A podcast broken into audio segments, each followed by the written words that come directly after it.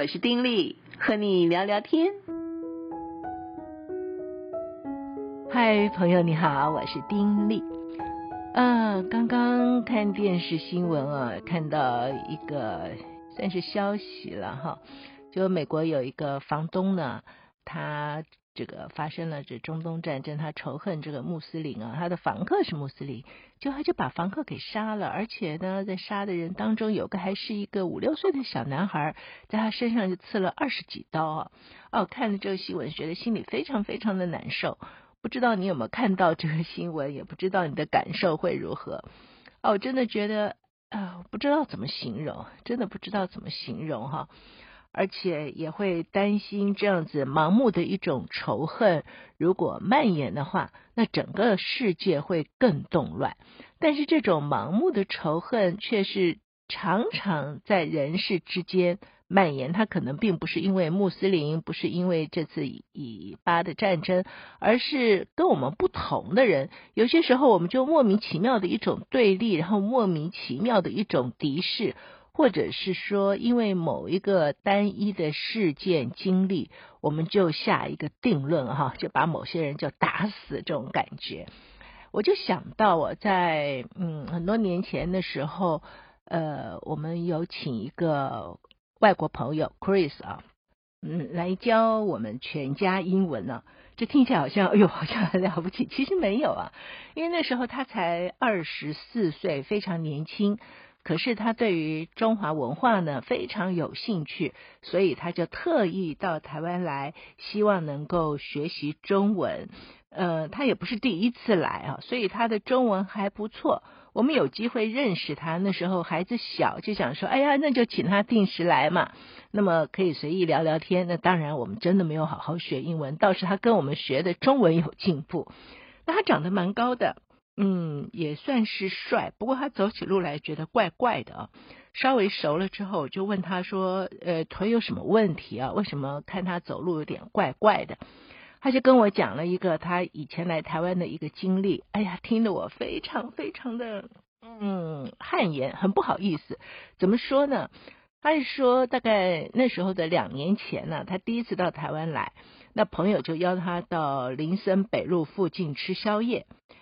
那么跟朋友分手的时候，已经半夜三点多了嘛，他就自己一个人要走回旅馆，结果没想到对面就迎面了，就来了两个醉汉，哎呀，喝得醉醺醺的，其中有一个就硬往他身上撞，他当时就觉得说，哎呀，对方是喝醉了嘛，他就不理，没想到对方哦，穷追不舍。那当时他的这个国语还不灵光，也搞不太清楚怎么回事，也不知道对方在说什么。他只是自己一直跟对方说 “sorry, sorry”，之后他就继续走。哪里想到啊，对方还是继续缠着他，这缠着他不说呀，还从身上就抽了一把短刀出来对他比划。那他当时就想说：“哎呀，他是醉了，随便作态吧。”没有当真，也没有想要躲，也没有跑，就还是如常这样走路啊。哪里想到对方竟由他身后连刺了他几刀，就跑了。他呢，因为没有防范嘛，被刺好几刀，哎，他就倒下来，就躺在血泊之中啊。半个多小时之后，才被路人发现，送到一个大型医院里面去。你知道，半夜三四点了，根本没人呐。好了，送到医院去之后，那时候他就失血过多，神志也不清楚。在送到急诊的过程当中呢，发生了什么事情，他是完全不知道。可是当他输了血，迷迷糊糊的躺在急诊室的时候，哎，就被人打醒了。怎么回事呢？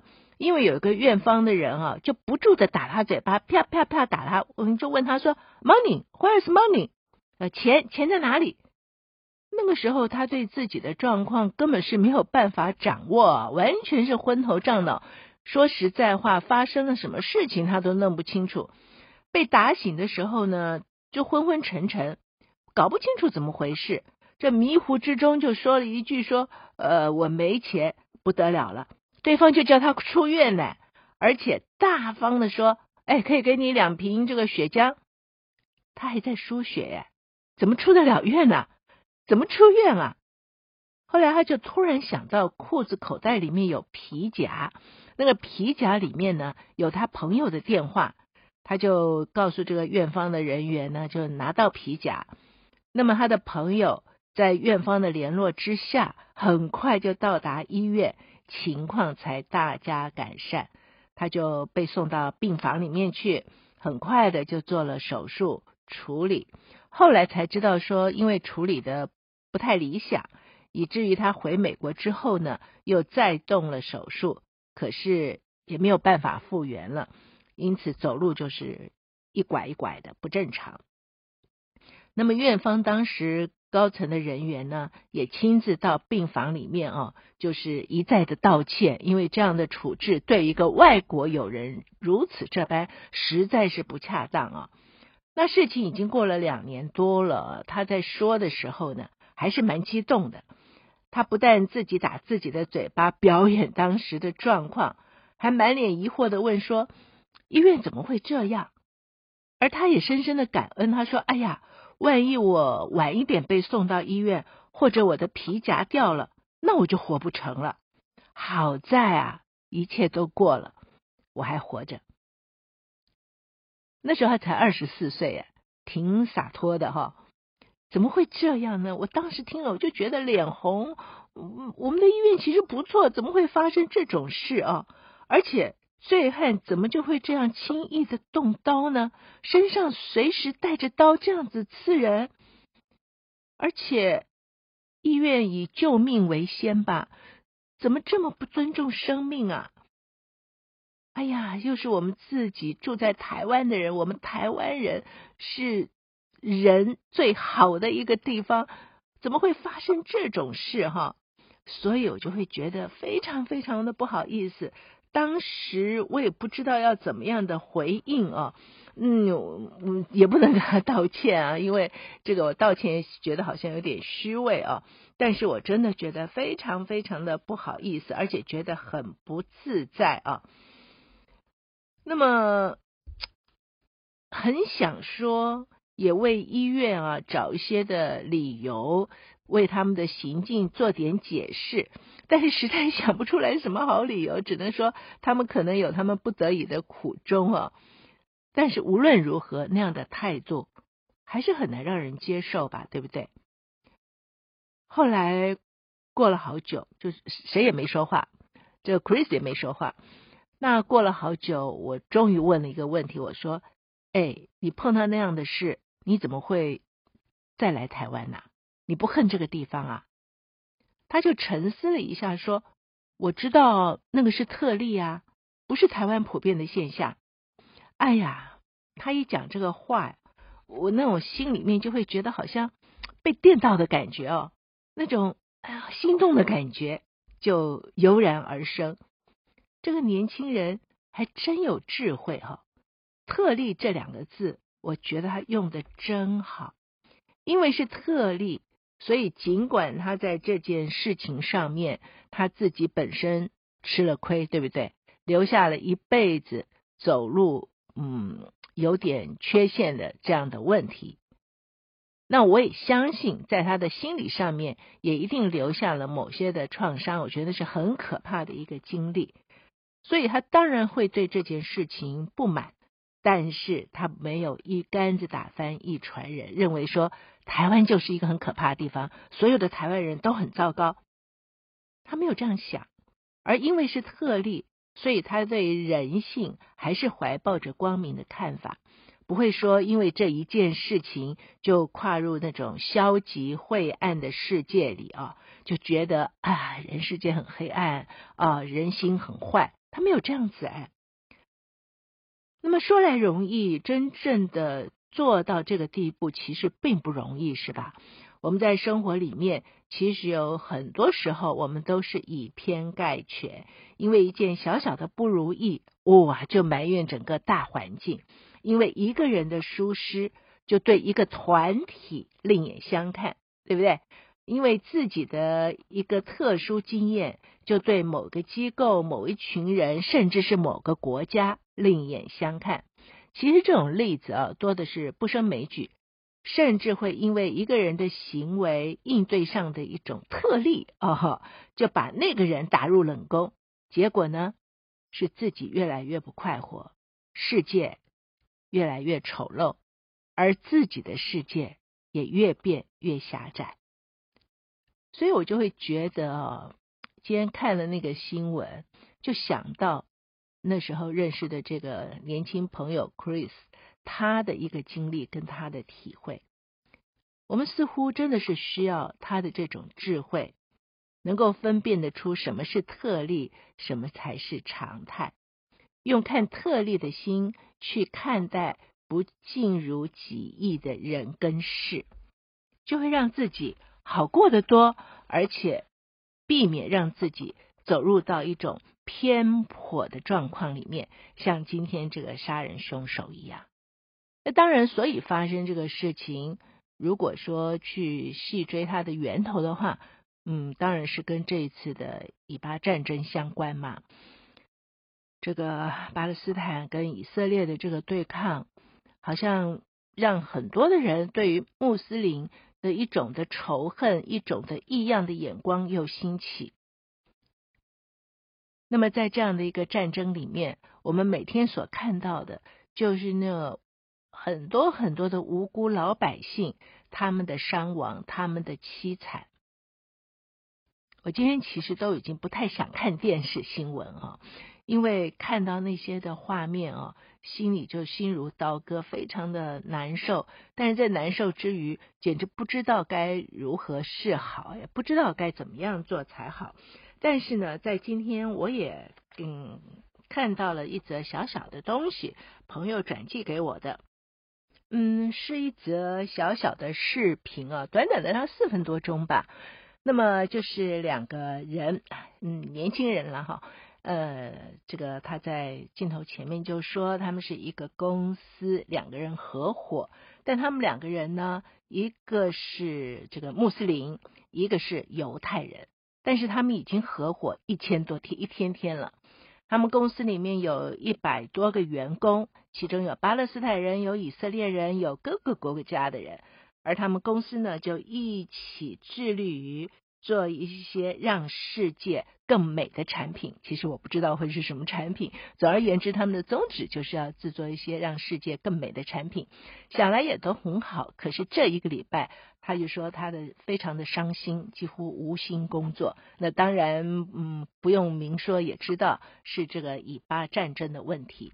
那之后他就说到，其实他们的合作非常愉快，而事实上，这个穆斯林跟这个犹太人他们中间，他说他们相似的地方比相异的地方多得多。